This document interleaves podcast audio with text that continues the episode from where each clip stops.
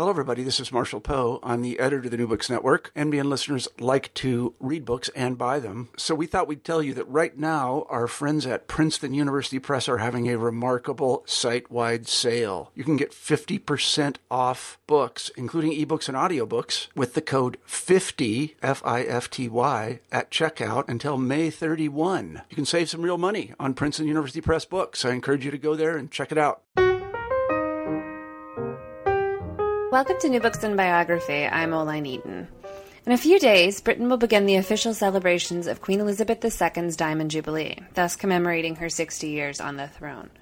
Hers is the second longest reign in English history, an extraordinary accomplishment rendered all the more impressive given the changes that have occurred within Britain, the Empire, and the world during her reign.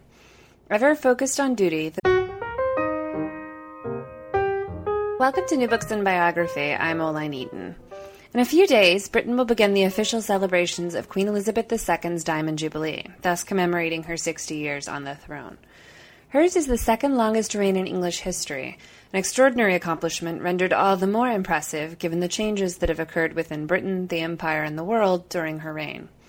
Ever focused on duty, the Queen has largely managed to remain aloof from the increasing media speculation that has surrounded her family, and most people know surprisingly little about her beyond the institution that she represents.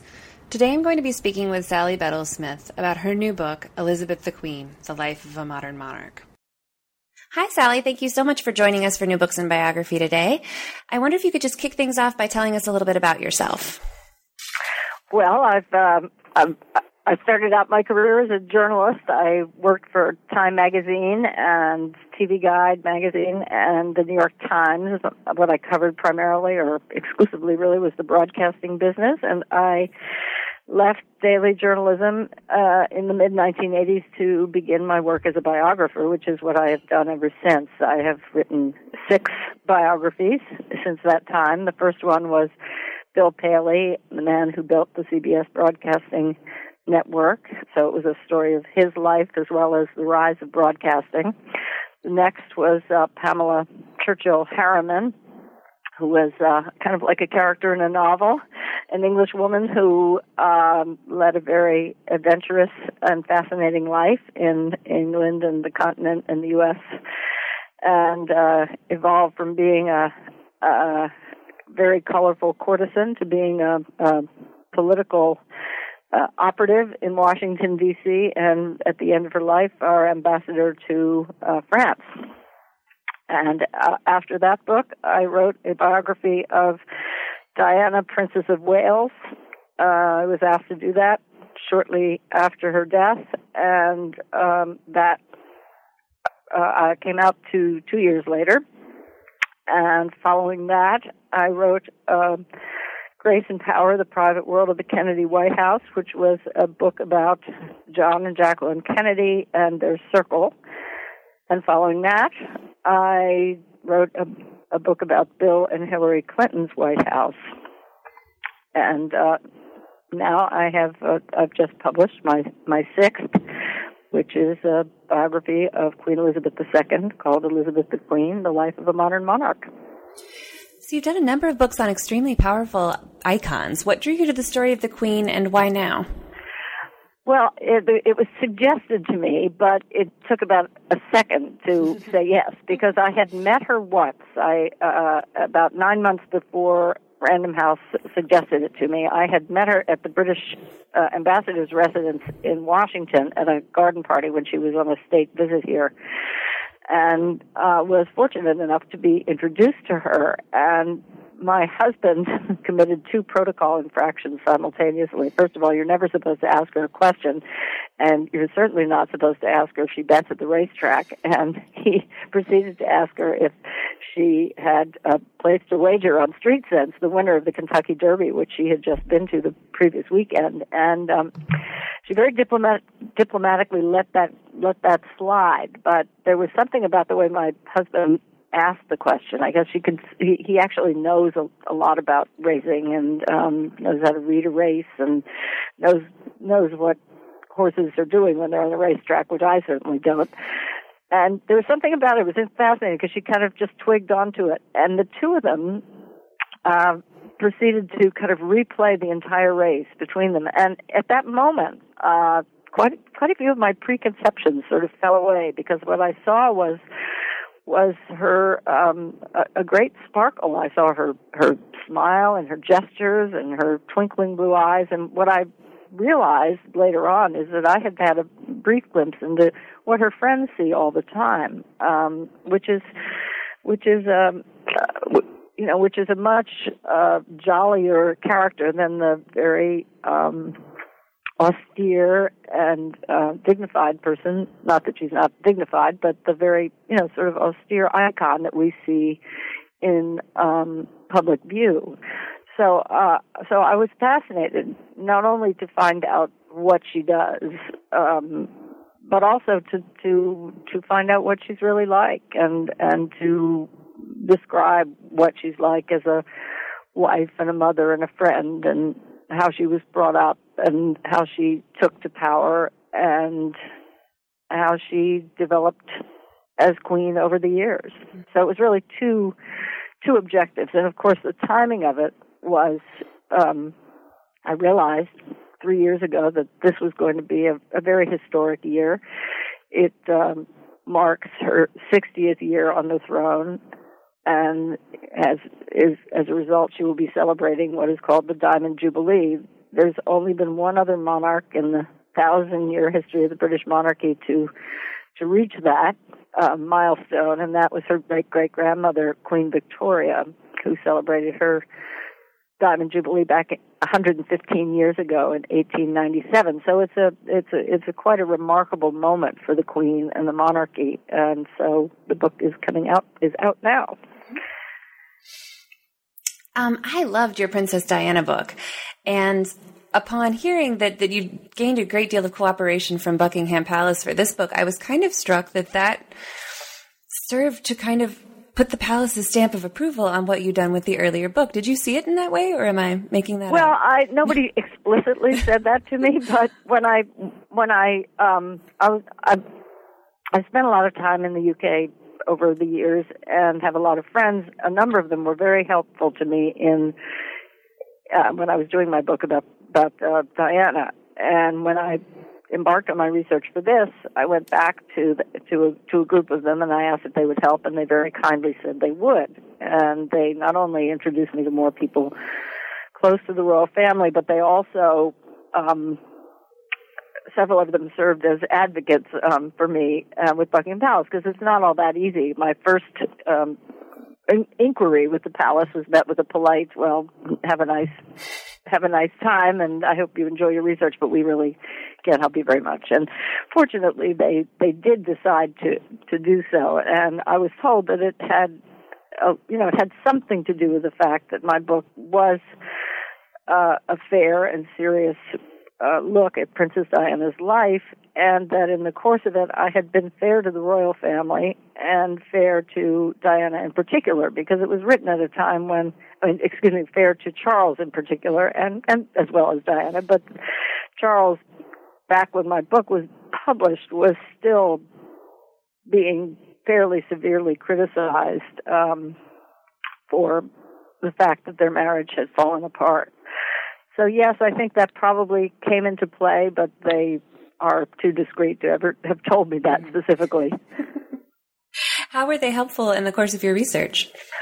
Well, what they did was really they once they um, sort of gave my project the green light. That meant that when various people I got in touch with um, called the palace, the palace basically said that they they had no reason, you know, that they they were certainly free to talk to me, and uh, and they and they introduced me. They opened doors to some very key people who were extremely helpful to me, and um, most importantly, they um, gave me opportunities to watch the Queen and Prince Philip in a lot of different settings. I traveled with them uh, in the UK and overseas. I went on a on a royal what they call a royal overseas tour to uh, Bermuda and Trinidad, and it was just um, great to see the kind of Buckingham Palace machinery on the move and what it takes to put together one of those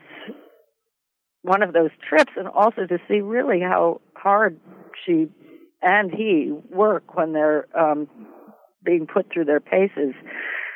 At the time I traveled with them, they were 83 and 88, and they had very full days of meeting and greeting, and um, I was fairly exhausted just following them.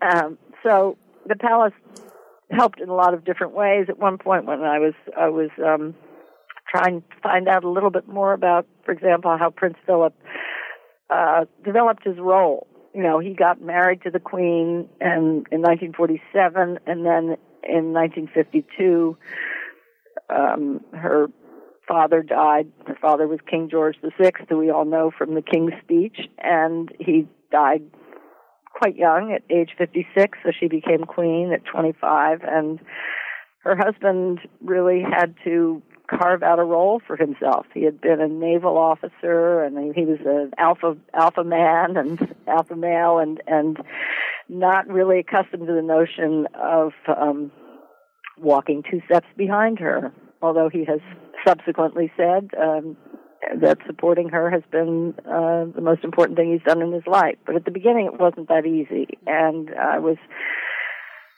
trying to find out how he how he developed his interests, and um, which turn out to be quite wide ranging. Um, he, in addition to supporting her, has over the course of his time, um, the 64 years of their marriage, has uh, has has has developed a, a really impressive portfolio of charities and causes and. Um, and so I, the Buckingham Palace gave me a couple of books of speeches that he'd written in the late 40s and early 50s, and it, and it really was um, an eye opener to see. And he wrote them all. He always has written his speeches, and um, everything from promote promotion of technology and science to physical fitness um, and uh, you know, just a, a, a ornithology, you know, just the kind of things that you wouldn't expect him to be involved in. And um, he was quite ahead of the time in in terms of his promotion of conservation and the environment. He was he was talking about preserving the Amazon rainforest decades before his son Prince Charles was. So those kind that kind of thing was very helpful. Mm. Your book also provides a very interesting look at how vital a role the Queen's religion has played in her life. And this hasn't come up too much in the earlier biographies. Can you talk a bit about it? Well, it was it was fascinating to me because for the Queen religion, she's the supreme governor of the Church of England. That's one of her that is one of her official roles. But um with her uh, her faith is, is is very deeply felt but lightly worn uh, I interviewed a number of um, uh, members of the clergy, ranging from Archbishop of former Archbishop of Canterbury George Carey to Scottish um, ministers and and various um, Anglican clerics, and um, and they and they described to me first of all she was she was steeped in um, the Anglican faith from her childhood. Her mother taught her the collects and the Psalms and the Book of Common Prayer. She read Bible stories to her when she was a child. And George Carey, the former Archbishop of Canterbury, said that the Queen knows her prayer book backwards and forwards. Um, her mother, the Queen Elizabeth, the Queen Mother, always prayed on her knees. And um, although no one is absolutely certain that's what the queen does. The assumption is is is pretty reasonable that she does that as well. But um, she uh, she views her her her role. Um, she sort of equates faith and duty, and she doesn't see it as a burden, but as something that uh, George Carey described as as glad service. And he he and others said to me that because of her faith, she's able to sort of take anything the world throws at her. Um, another one of her her uh, advisors said to me that she really has no illusions about what can and can be changed in the world, and and she has sort of an acceptance of the way life deals its cards, which is which is kind of rare, and uh, it's partly a result of her religious conviction and partly life experience. Um, one thing that emerged for me in the book was was the how committed the Queen is to the Commonwealth, um, and the idea of that. For our non-British listeners, can you explain what the Commonwealth is, and also why it's of such great importance to the Queen? Well, the Commonwealth is the um, really m- mostly the former British Empire, uh, and it evolved over you know starting in the late 1940s um, when when countries that were uh, part of the British Empire became became republics, and they elected democratic presidents. Although um, a lot of them still maintain the Queen as their head of state, um, but there, it started out as a group of nine: um, uh, Britain, obviously, Canada, Australia, New Zealand, South Africa, Pakistan, India, um, and then it grew to you know to almost to, to 54 by the early 21st century. And it is a, it's not like the United Nations necessarily. It's a, it's a, it's a, it's a group of countries that kind of operate as a forum for good government, for education, for economic development, to promote human rights, and they meet every two years and um, and discuss issues of the day. And the Queen, the Queen is not an executive in charge of the Commonwealth. She is the head of the Commonwealth. So what she does is, uh, what she has done over the years is she has used her unique status to work behind the scenes with the leaders of the Commonwealth nations, particularly when they were facing difficult problems such as apartheid in South Africa. And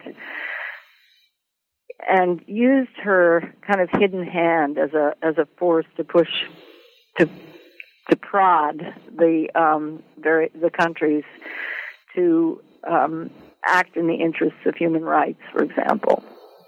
And she, I think, because this this collection of countries, and it's a you know it, it accounts for I don't know three quarters of the world's population um, it, you know, originated as the as the British Empire. She's very proud of the fact that it that that all that so many of the countries, not all, some of them have been um, have been ruled by autocrats like um, like Mugabe in um, in Zimbabwe, but for the most part, um, you know, they have evolved from empire into into um, well functioning governments, and so she's proud to see the way a lot of these countries that were formerly part of her her father and her grandfather and her great great grandmother Queen Victoria's empire um, have um, you know have turned out have turned out quite well.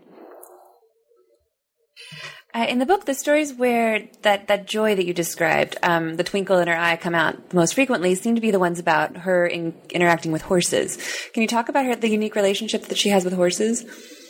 Well, yes, it's been a it's been a huge uh, part of her life, and it, it is uh, it's both a passion and a refuge.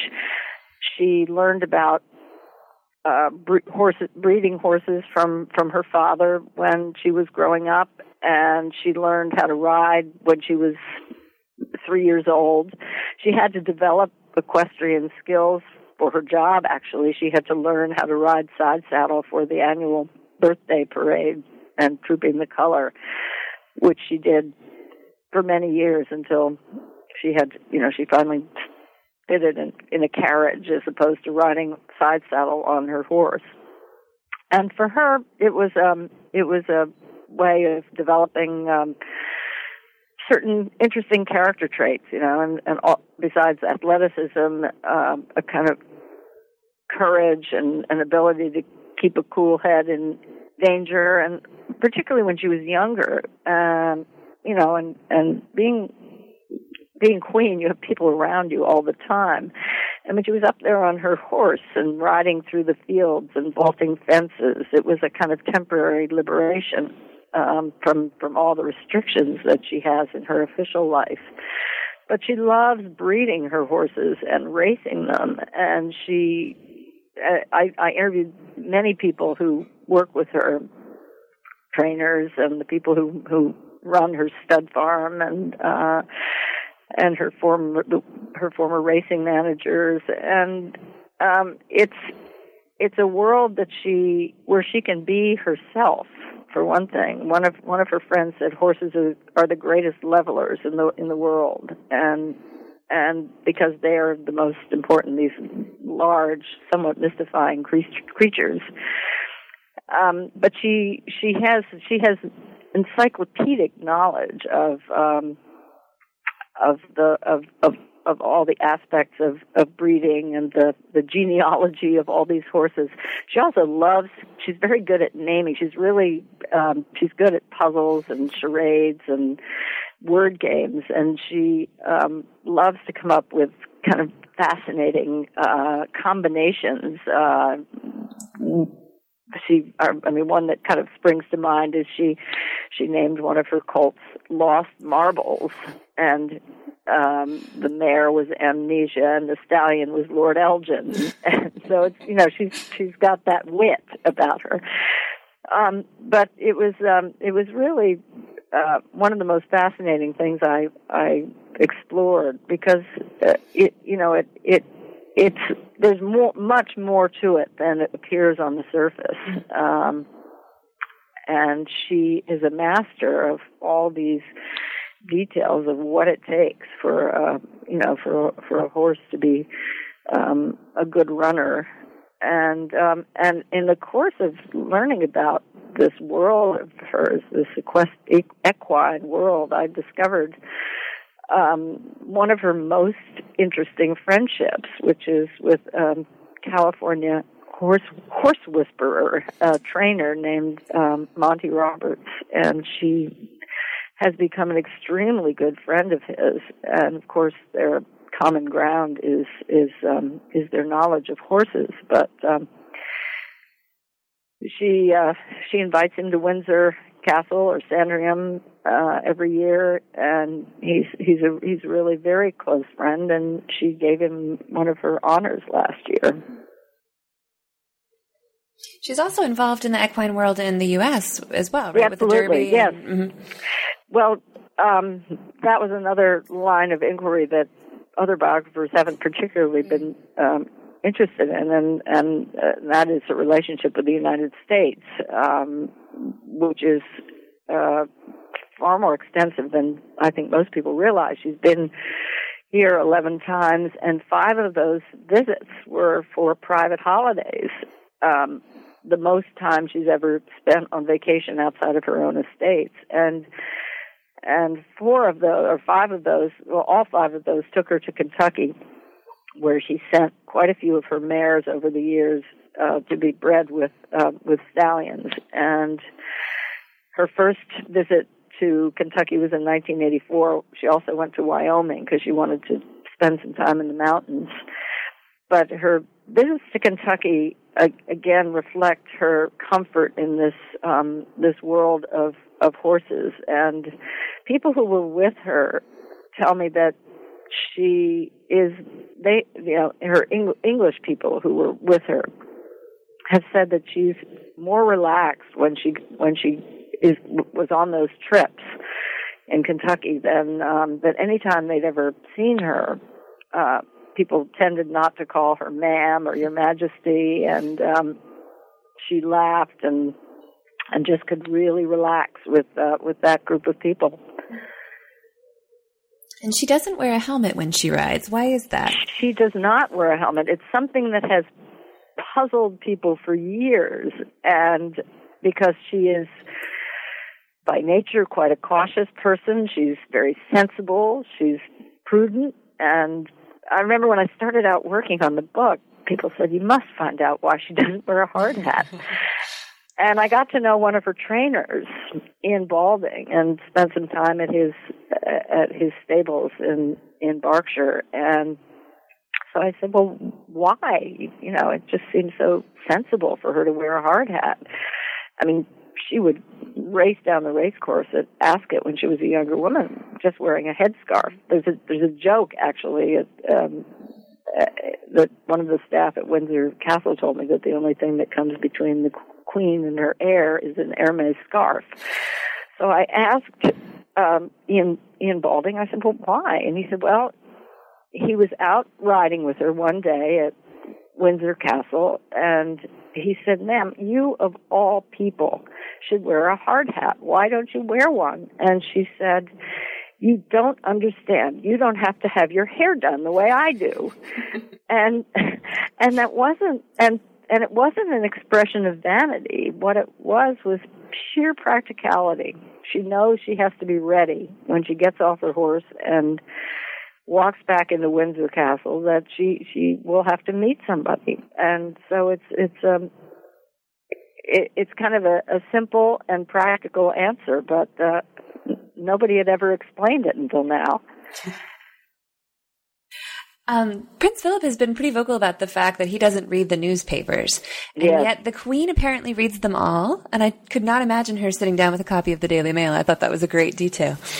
Well, she does because she knows that she needs to understand what people are talking about. She, uh, when she goes to breakfast every morning, they're all laid out for her. The first one she reads is a, is a racing paper because she wants to keep up with the horses. But she reads typically she has at least uh, at hand. She has the the Times and the Telegraph and and several of the tabloids, including the Daily Mail which has a large female readership that that follows the monarchy closely, and the Queen is aware of that. Um, over the years, there have been rumors about Prince Philip's infidelity, and you doubt those. Why is that? Well, I doubt I doubt the rumors mainly because there's been no evidence, but also people close to Philip and and the Queen have, have uh, I I talked to them about it, and um, and they said that there. I mean, there are obviously, you know, he's a, he was and even at age 90 still is a you know a very um dashing man and he likes you know he likes to flirt or use you know he's always he was even flirting i think with pippa on the balcony at the wedding last year. And and that was often misinterpreted i think. But one of their one of their cousins um patricia mountbatten said that um you know he he he wouldn't he he was so devoted to her has always been so devoted to her that he he he wouldn't do anything to hurt her like that and that obviously would hurt her. And um so various you know friends and people close to them have um have just said that it that it simply isn't isn't true. And uh you know there've been a list of names of various women that women that have been tossed out there. But um but there was there's really no evidence. And I know I'm not the only biographer who's made inquiries and and it, and nothing has uh, nothing has confirmed that In 2002, the Queen Mother and Princess Margaret passed away about six weeks apart. yeah Uh, how has the Queen changed since then? Well, there are there's there are quite a few people who think that she's. Um, I mean, it was it was really one of the you know saddest times of her life. Within the space of six weeks, she lost two of the people who were closest to her, um, who've known her her whole life, obviously, and she talked to the Queen Mother and her sister on the phone virtually every day. Um, their deaths co- coincided with her golden jubilee, and she, um, in typical style, kept on and carried on. And but one change that, um, in particular, was I think um, her mother, the Queen Mother, was the sort of merry widow for 50 years. She was always smiling. She, uh, because she, you know, she didn't have the responsibilities that her daughter had. She, um, had, you know, had, she had the latitude to be, um, you know, to be a little bit more, uh, kind of open and, and, uh, amusing in, in her public, in her public persona. And she was also the beloved grandmother figure. And when she died that love was transferred to um to her daughter. Uh, there was a very, very poignant moment after the Queen Mother's body was taken to Westminster Hall for to for the lying in state, and the Queen and Prince Philip and her family went there for a very short service. And as they left in their car, there were huge crowds of people. And suddenly, spontaneously, the crowd started clapping. And this is, hadn't ever happened before. And they were, they were in that moment sort of transferring their affection over to the Queen. She had always been admired, she'd always been respected, but at, she really uh, became the kind of national grandmother at, at that moment. And friends that I talked to said that she, after obviously the period of mourning, she they felt that she tended to smile more in in public and was interested in doing um, not different kinds of things, but she she um, I, I called it a sort of royal bucket list that she was going through. I mean, do, doing things like uh, taking the train when she when when she left for her annual Christmas break, taking the regular passenger train as opposed to the royal train.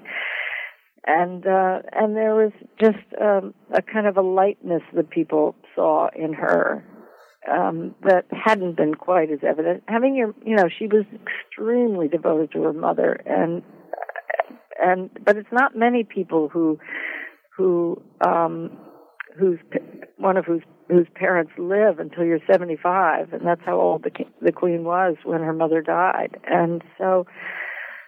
You know, she was more suddenly she was more on her own, and um, and people said that it did did have did seem to, to have an effect on her. In recent years, the palace has made a concerted effort to modernize, and I think this is one of the really interesting parts of the book is that you delve into this the the palace as a as a business and how they've they've changed. Um, and you have a fascinating passage on the Marmite theory of monarchy. Yes. Can you talk a bit about what they've done to modernize? Well, they've always tried to keep pace with change, and uh, I think it's safe to say that that that somewhat accelerated after the death of Princess Diana. And during that very moving speech that the Queen gave the night before Diana's death, she said there are lessons to be learned from the way Diana lived and and her and her death. And after um, in the in the year after Diana's death, the palace did something unusual. They, um, for the first time, hired a very prestigious pollster because they were very concerned that the perception was that they were out of touch. So they hired a pollster and and he um, uh, conducted surveys to find out you know what people thought of the monarchy, and um, and they they could see areas where they needed to to improve to show that they were in touch, but the private secretary at the time, a man named Robin Janvrin, um, developed what he called the Marmite theory of the monarchy. And it's based on the very familiar and popular food called Marmite that has a distinctive green and yellow and red label. And you look at a Marmite label now and you think that's the same Marmite label it's always been. But if you go back and you look at the Marmite label 50 years ago, you'll see that it's actually quite different, but that the changes have been incremental over time. And that, uh, to him and to others who work for the Queen, uh, has sort of been the model. They want they want to change. They want to move with the times, but they want to do it incrementally and not too visibly. There was a moment around that time when they took the Queen to McDonald's, and one of the tabloids took a photograph of the royal limousine out underneath the McDonald's sign, and it was um, he realized that this, first of all, you know, an unfortunate juxtaposition, but also that this might have been just pushing the Queen a little bit too far. You know, she one of the one of the um, one of the things that the Queen has always had to be aware of um, was keeping a delicate balance. If she if she seems too mysterious and distant, she she kind of loses her connection to her subjects. But if she seems too much like everyone else, she loses her mystique. So she has adjusted in interesting ways. Ten years ago, fifteen years ago, she might have visited a school and stood in the door doorway and looked in the room. Now she's more likely to come in and sit down and talk to the children and um, you know be in closer contact with them. Looking back on her reign so far, what do you see as the Queen's legacy? Well, I think her legacy is the way she has led, the example she has um, uh, set. She is, um, and and the fact that she has modernized the monarchy. I think that's been very important. But um, a lot of what she's done is, you know, is known to all the people who've had their confidential audiences with her. Um, I think she's kept she's kept the Commonwealth together when it almost fractured. That's a very important part. Um, she has, but she has, um, through her behavior, she has sort of lived according to the values that she represents. And she has also been a unifying force um, above politics. Uh, she, it's no accident that since they first started taking uh, kind of popularity polls, if you were, back in 1969, she's had um, an 80% approval rating. She's been very careful to remain neutral, to remain above politics, and to be a unifying force for a country. Now, Britain is very different from from the way it was back in 1952. It's um, when she took the throne. It's um, you know, it's a multicultural society, and she has um, taken symbolic steps to show her recognition of that. When she had her golden jubilee back 10 years ago, she went into a mosque for the first time and she visited a Hindu temple and um you know she she showed um she showed her appreciation of these aspects of um, British society that have that have changed.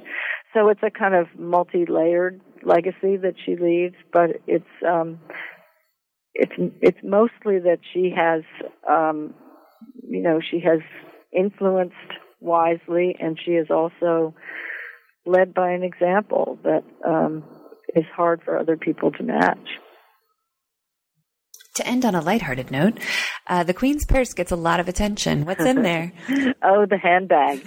Well, I have three eyewitnesses, and uh, the most the most unlikely one was um, was the um, manager of the Hull City football team, who sat next to her at uh, luncheon that I attended, and I was watching them talk, and they were having a very animated conversation. And I spoke to him afterwards, and and I said, um, "So did you get a look in her in her in her handbag?" And he said, "Yes, I got a very good look." And he said, "Well, you know, it's sort of like sort of like what you'd expect. It had um, sweetener for her uh, coffee. It had uh, handkerchiefs. It had." Um, uh, glasses. It, you know, it had a coin purse. Um, and so it's, there's nothing kind of mysterious about it. One of, but there is lipstick, makeup, those kinds of, you know, those kinds of items. I, and one of her ladies in waiting said to me, you know, you have to remember that she is a very practical woman. And the reason she always has her handbag with her is that she doesn't want to be without those kinds of things. She wants to have uh, um, you know, a Kleenex or a comb, and she always always has her reading glasses, or uh, and but she needs these practical items close at hand. She can't just rely on having a lady in waiting carry them. The most interesting item in her bag um, has been a, is a bag hook, and um, I spoke to somebody who had been at a dinner party with her at one of the Queen's cousins' houses, and she watched transfixed as the Queen reached into her handbag and pulled out this little suction cup and actually discreetly spat into it, and then took it and attached it to the bottom of the table, and on on this little suction cup was a hook, and she put her handbag on it so another evidence, another example of her practicality. She also has the um, uh, somewhat, I don't know, people might say, unexpected habit after after meals of applying her lipstick in public, and people are always surprised when they see that. Um, I I spoke to somebody who'd been at a, a ladies' lunch in Washington with uh, with Laura Bush, who did the same thing after lunch, and um, and she turned and she said to the person next to her, "It's all right. I'm allowed to do this. The Queen told me it was fine to do." well, thank you so much for talking with us today about Elizabeth the Queen, the life of a modern monarch. I know it's a horrible question to ask an author when their book has only just come out, but do you have any idea what you're going to be writing about next? Not just yet. Not just yet. Uh, I have a little work to do on on um, on this book and getting the word out, but I'm talking about a couple of different ideas. The Queen's a tough act to follow. um, she was fascinating to write about, and also I have to say, an incredibly admirable person. And um, I found, as hard as these books are to write, and the thousands of hours they take, a lot of it in um, in solitary. Um, that that she was really quite inspiring to write about. The more I learned about her, the more there was to admire. Well, it's a great book. It was really a joy to read. Thank, Thank you so you. much. I've been speaking today with Sally Bedell Smith about her new book entitled Elizabeth the Queen The Life of the Modern Monarch, which is now out in hardback. I'm Oline Eaton. This is New Books in Biography. Thanks for listening.